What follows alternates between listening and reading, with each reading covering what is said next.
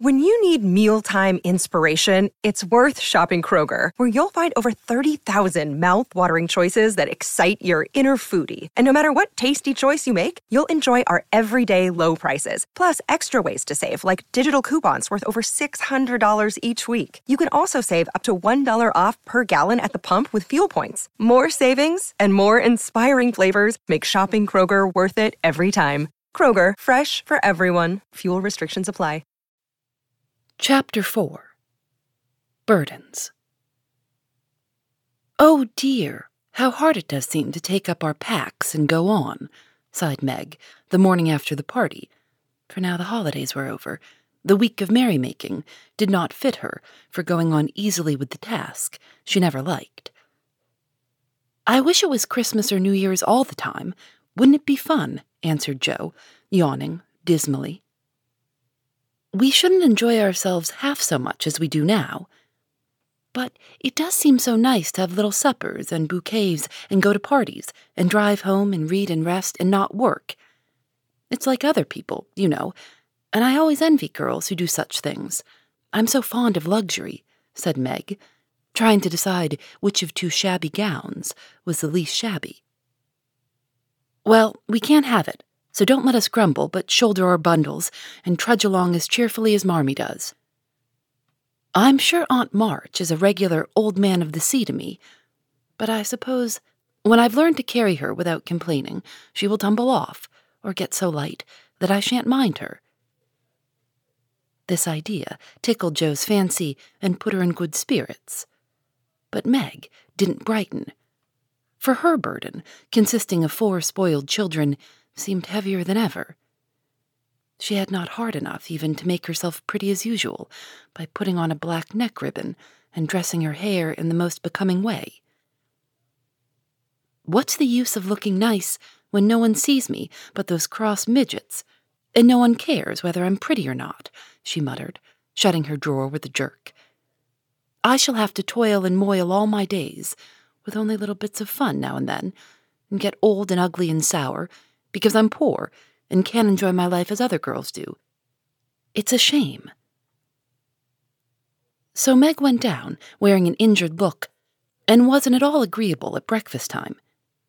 Everyone seemed rather out of sorts and inclined to croak. Beth had a headache and lay on the sofa, trying to comfort herself with the cat and three kittens. Amy was fretting because her lessons were not learned, and she couldn't find her rubbers. Jo would whistle and make a great racket getting ready. Mrs. March was very busy trying to finish a letter, which must go at once, and Hannah had the grumps, for being up late didn't suit her. There never was such a cross family, cried Jo, losing her temper when she had upset an inkstand, broken both boot-lacings, and sat down upon her hat.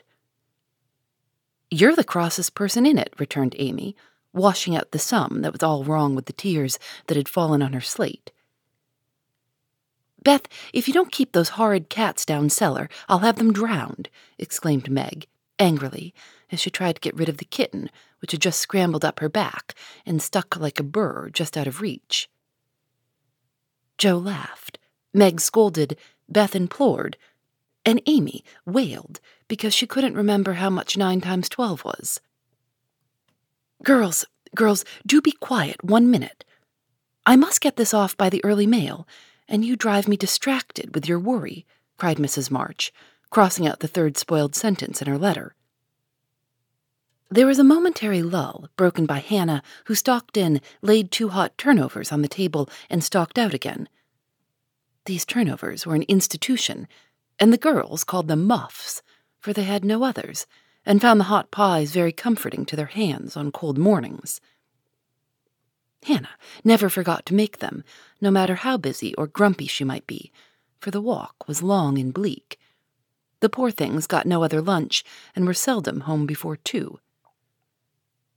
Cuddle your cats and get over your headache, Bethy. Goodbye, Marmee. We are a set of rascals this morning, but we'll come home regular angels. Now then, Meg, and Jo tramped away feeling that the pilgrims were not setting out as they ought to do. They always looked back before turning the corner, for their mother was always at the window to nod and smile and wave her hand to them. Somehow it seemed as if they couldn't have got through the day without that. For whatever their mood might be, the last glimpse of that motherly face was sure to affect them like sunshine.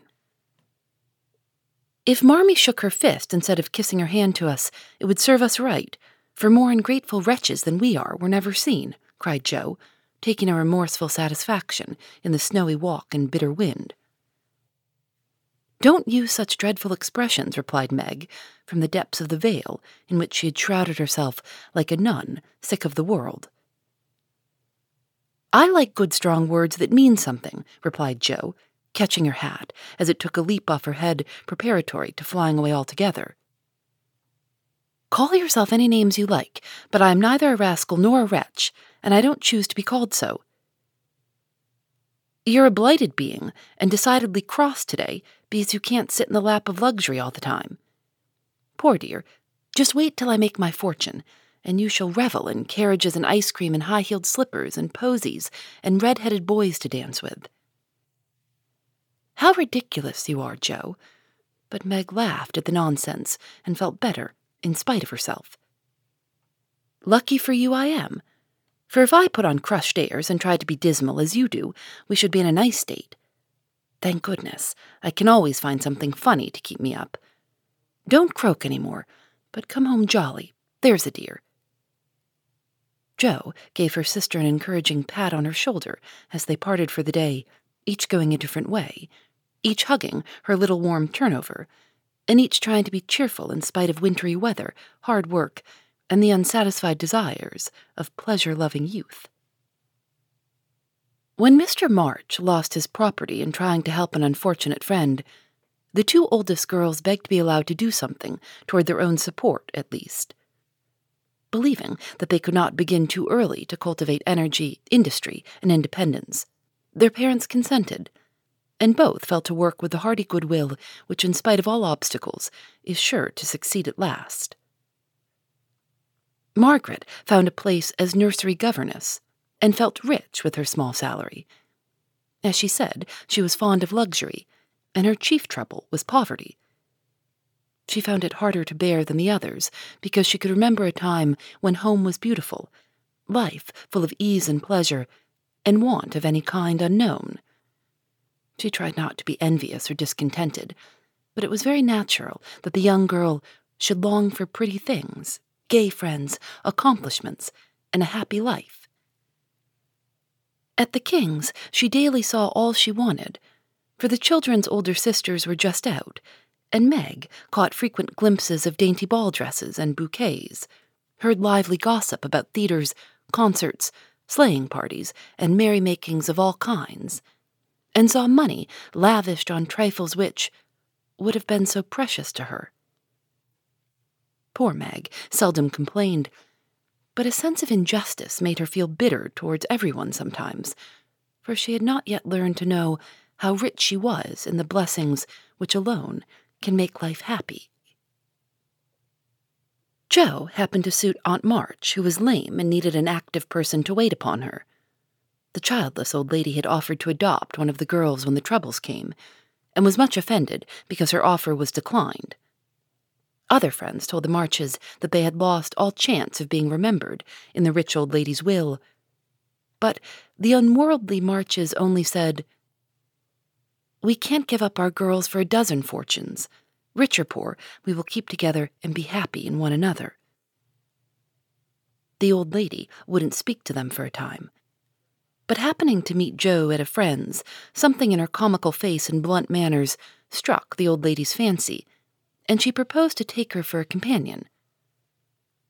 This did not suit Jo at all, but she accepted the place, since nothing better appeared, and to everyone's surprise, got on remarkably well with her irascible relative. There was an occasional tempest, and once Jo marched home, declaring she couldn't bear it any longer. But Aunt March always cleared up quickly, and sent for her to come back again with such urgency that she could not refuse, for in her heart she rather liked the peppery old lady. I suspect that the real attraction was a large library of fine books, which was left to dust and spiders since Uncle March died. Jo remembered the kind old gentleman who used to let her build railroads and bridges with his big dictionaries, tell her stories about queer pictures in his Latin books, and buy her cards of gingerbread whenever he met her in the street. The dim, dusty room with the busts staring down from the tall bookcases, the cozy chairs, the globes, and best of all, the wilderness of books in which she could wander where she liked, made the library a region of bliss to her. The moment Aunt March took her nap or was busy with company, Jo hurried to this quiet place, and curling herself up in the easy chair, devoured poetry, romance, history, travels, and pictures like a regular bookworm. But, like all happiness, it did not last long. For as sure as she had just reached the heart of the story, the sweetest verse of a song, or the most perilous adventure of her traveler, a shrill voice called, Josephine, Josephine, and she had to leave her paradise to wind yarn, wash the poodle, or read Belsham's essays by the hour together. Jo's ambition was to do something very splendid. What it was, she had no ideas yet, but left it for time to tell her, and meanwhile found her greatest affliction in the fact that she couldn't read, run, and ride as much as she liked. A quick temper, sharp tongue, and restless spirit were always getting her into scrapes, and her life was a series of ups and downs which were both comic and pathetic. But the training she received at Aunt March's was just what she needed, and the thought that she was doing something to support herself made her happy in spite of the perpetual Josephine. Beth was too bashful to go to school. It had been tried, but she suffered so much that it was given up, and she did her lessons at home with her father. Even when he went away and her mother was called to devote her skill and energy to soldiers' aid societies, Beth went faithfully on by herself and did the best she could. She was a housewifely little creature and helped Hannah keep home neat and comfortable for the workers, never thinking of any reward but to be loved. Long, quiet days she spent, not lonely nor idle, for her little world was peopled with imaginary friends, and she was by nature a busy bee. There were six dolls to be taken up and dressed every morning, for Beth was a child still and loved her pets as well as ever. Not one whole or handsome one among them. All were outcasts till Beth took them in. For when her sisters outgrew these idols, they passed to her because Amy would have nothing old or ugly. Beth cherished them all the more tenderly for that very reason, and set up a hospital for infirm dolls. No pins were ever stuck into their cotton vitals, no harsh words or blows were ever given them, no neglect ever saddened the heart of the most repulsive. But all were fed and clothed, nursed and caressed with an affection which never failed. One forlorn fragment of dollanity had belonged to Jo, and having led a tempestuous life, was left a wreck in the rag bag, from which dreary poorhouse it was rescued by Beth and taken to her refuge. Having no top to its head, she tied on a neat little cap, and as both arms and legs were gone, she hid these deficiencies by folding it in a blanket and devoting her best bed to this chronic invalid. If anyone had known the care lavished on that dolly, I think it would have touched their hearts, even while they laughed. She brought it bits of bouquets. She read to it, took it out to breathe fresh air, hidden under her coat. She sang it lullabies, and never went to bed without kissing its dirty face, and whispering tenderly, I hope you'll have a good night, my poor dear. Beth had her troubles as well as the others, and not being an angel, but a very human little girl, she often wept a little weep, as Jo said, because she couldn't take music lessons and have a fine piano. She loved music so dearly, tried so hard to learn, and practice away so patiently at the jingling old instrument that it did seem as if someone, not to hint Aunt March, ought to help her. Nobody did, however, and nobody saw Beth wipe the tears off the yellow keys that wouldn't keep in tune when she was all alone. She sang like a little lark about her work, never was too tired for Marmee and the girls, and day after day said hopefully to herself, I know I'll get my music sometime, if I'm good. There are many Beths in the world, shy and quiet, sitting in corners till needed, and living for others so cheerfully that no one sees the sacrifices till the little cricket on the hearth stops chirping and the sweet, sunshiny presence vanishes, leaving silence and shadow behind. If anybody had asked Amy what the greatest trial of her life was, she would have answered at once, My nose. When she was a baby, Jo had accidentally dropped her into the coal hod, and Amy insisted that the fall had ruined her nose forever. It was not big nor red, it was only rather flat, and all the pinching in the world could not give it an aristocratic point. No one minded it but herself, and it was doing its best to grow, but Amy felt deeply the want of a Grecian nose, and drew whole sheets of handsome ones to console herself. Little Raphael, as her sisters called her, had a decided talent for drawing, and was never so happy as when copying flowers, designing fairies, or illustrating stories with queer specimens of art. Her teachers complained that instead of doing her sums, she covered her slate with animals. The blank pages of her atlas were used to copy maps on, and caricatures of the most ludicrous description came fluttering out of all her books at unlucky moments. She got through her lessons as well as she could, and managed to escape reprimands by being a model of deportment. She was a great favorite with her mates, being good tempered and possessing the happy art of pleasing without effort. Her little airs and graces were much admired, so were her accomplishments, for beside her drawing, she could play twelve tunes, crochet, and read French without mispronouncing more than two thirds of the words. She had a plaintive way of saying, When Papa was rich, we did so and so, which was very touching, and her long words were considered perfectly elegant by the girls. Amy was in a fair way to be spoiled, for everyone petted her, and her small vanities and selfishnesses were growing nicely. One thing, however, rather quenched the vanities. She had to wear her cousin's clothes. Now, Florence's mamma hadn't a particle of taste, and Amy suffered deeply at having to wear a red instead of a blue bonnet, unbecoming gowns, and fussy aprons that did not fit. Everything was good, well made, and little worn, but Amy's artistic eyes were much afflicted, especially this winter, when her school dress was a dull purple with yellow dots and no trimming. My only comfort, she said to Meg, with tears in her eyes, is that Mother doesn't take tucks in my dresses whenever I'm naughty as Maria Park's mother does. My dear, it's really dreadful, for sometimes she is so bad her frock is up to her knees and she can't come to school. When I think of that degradation, I feel that I can bear even my flat nose and purple gown with yellow sky rockets on it.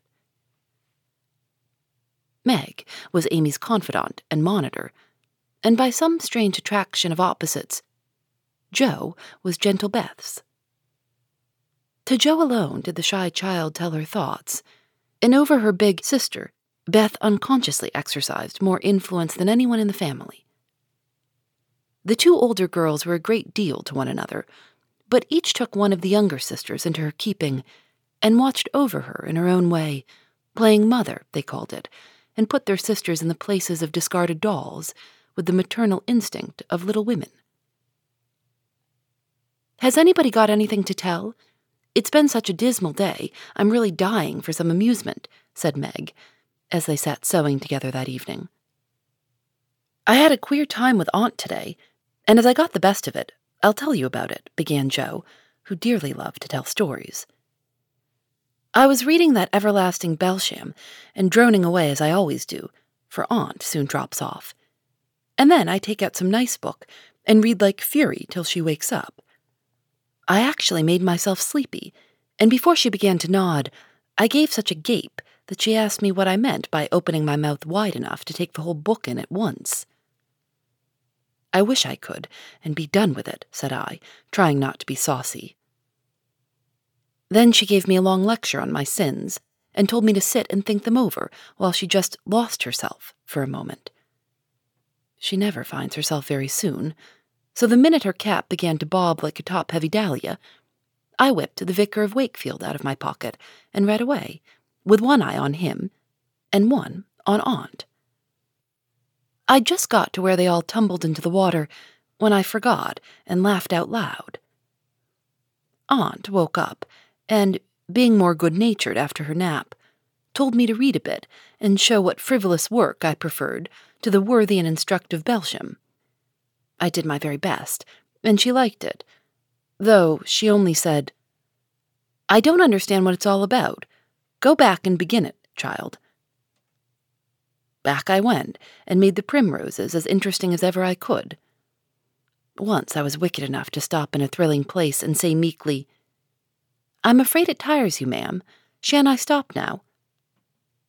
She caught up her knitting, which had dropped out of her hands, gave me a sharp look through her specs, and said in her short way, Finish the chapter, and don't be impertinent, miss.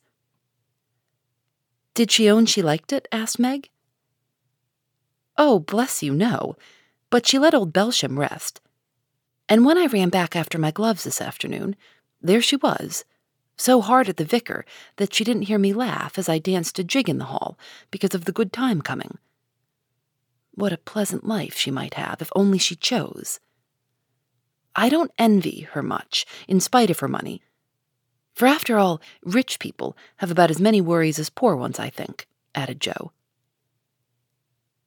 That reminds me, said Meg, that I've got something to tell. It isn't funny like Jo's story, but I thought about it a good deal as I came home. At the King's today, I found everybody in a flurry and one of the children said that her oldest brother had done something dreadful, and Papa had sent him away. I heard Mrs. King crying, and Mr. King talking very loud, and Grace and Ellen turned away their faces when they passed me, so I shouldn't see how red and swollen their eyes were. I didn't ask any questions, of course, but I felt so sorry for them, and was rather glad I hadn't any wild brothers to do wicked things and disgrace the family. I think being disgraced in school is a great deal tryinger than anything bad boys can do, said Amy, shaking her head, as if her experience of life had been a deep one. Susie Perkins came to school today with a lovely red ring. I wanted it dreadfully, and wished I was her with all my might. Well, she drew a picture of Mr. Davis with a monstrous nose and a hump, and the words, Young ladies, my eye is upon you, coming out of his mouth in a balloon thing we were laughing over it, when all of a sudden his eye was on us, and he ordered Susie to bring up her slate. She was paralyzed with fright, but she went. And oh, what do you think she did? He took her by the ear, the ear. Just fancy how horrid, and led her to the recitation platform, and made her stand there half an hour, holding the slate so everyone could see. Didn't the girls laugh at the picture? asked Jo, who relished the scrape. Laugh? Not one. They sat still as mice, and Susie cried quarts, I know she did. I didn't envy her then, for I felt that millions of rings wouldn't have made me happy after that. I never, never should have got over such an agonizing mortification. And Amy went on with her work in the proud consciousness of virtue and the successful utterance of two long words in a breath. I saw something I liked this morning, and I meant to tell it at dinner, but I forgot, said Beth, putting Jo's topsy turvy basket in order as she talked. When I went to get some oysters for Hannah, Mr. Lawrence was in the fish shop, but he didn't see me, for I kept behind the fish barrel, and he was busy with Mr. Cutter, the fish man. A poor woman came in with a pail and a mop and asked Mr. Cutter if he would let her do some scrubbing for a bit of fish, because she hadn't any dinner for her children and had been disappointed of a day's work. Mr. Cutter was in a hurry and said no, rather crossly, so she was going away, looking hungry and sorry, when Mr. Lawrence hooked up a big fish with the crooked end of his cane and held it out to her. She was so glad and surprised she took it right into her arms and thanked him over and over. He told her to go along and cook it, and she hurried off, so happy. Wasn't it good of him? Oh, she did look so funny, hugging the big slippery fish, and hoping Mr. Lawrence's bed in heaven would be easy. When they had laughed at Beth's story, they asked their mother for one. And after a moment's thought, she said soberly, As I sat cutting out blue flannel jackets today at the rooms, I felt very anxious about father, and thought how lonely and helpless we should be if anything happened to him. It was not a wise thing to do, but I kept on worrying till an old man came in with an order for some clothes. He sat down near me, and I began to talk to him, for he looked poor and tired and anxious. Have you sons in the army? I asked, for the note he brought was not to me. Yes, ma'am, I had four, but two were killed. One is a prisoner, and I'm going to the other, who is very sick in a Washington hospital, he answered quietly. You have done a great deal for your country, sir, I said, feeling respect now instead of pity.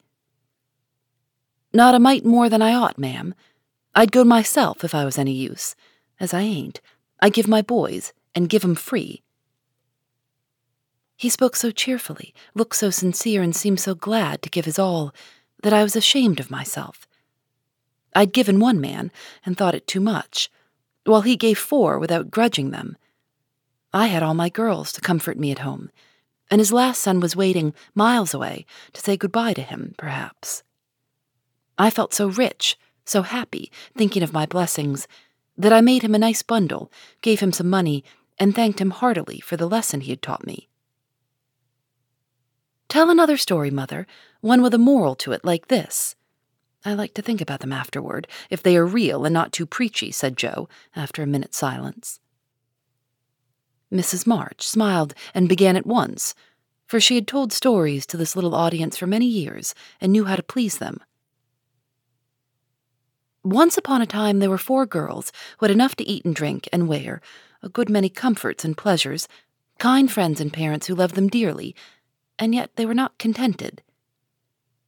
Here the listeners stole sly looks at one another and began to sew diligently.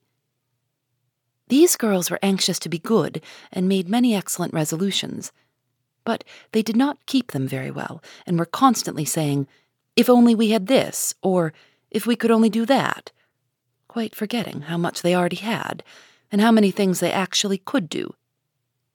So they asked an old woman what spell they could use to make them happy, and she said, When you feel discontented, think over your blessings and be grateful. Here Jo looked up quickly, as if about to speak, but changed her mind, seeing that the story was not done yet. Being sensible girls, they decided to try her advice and soon were surprised to see how well off they were. One discovered that money couldn't keep shame and sorrow out of rich people's houses.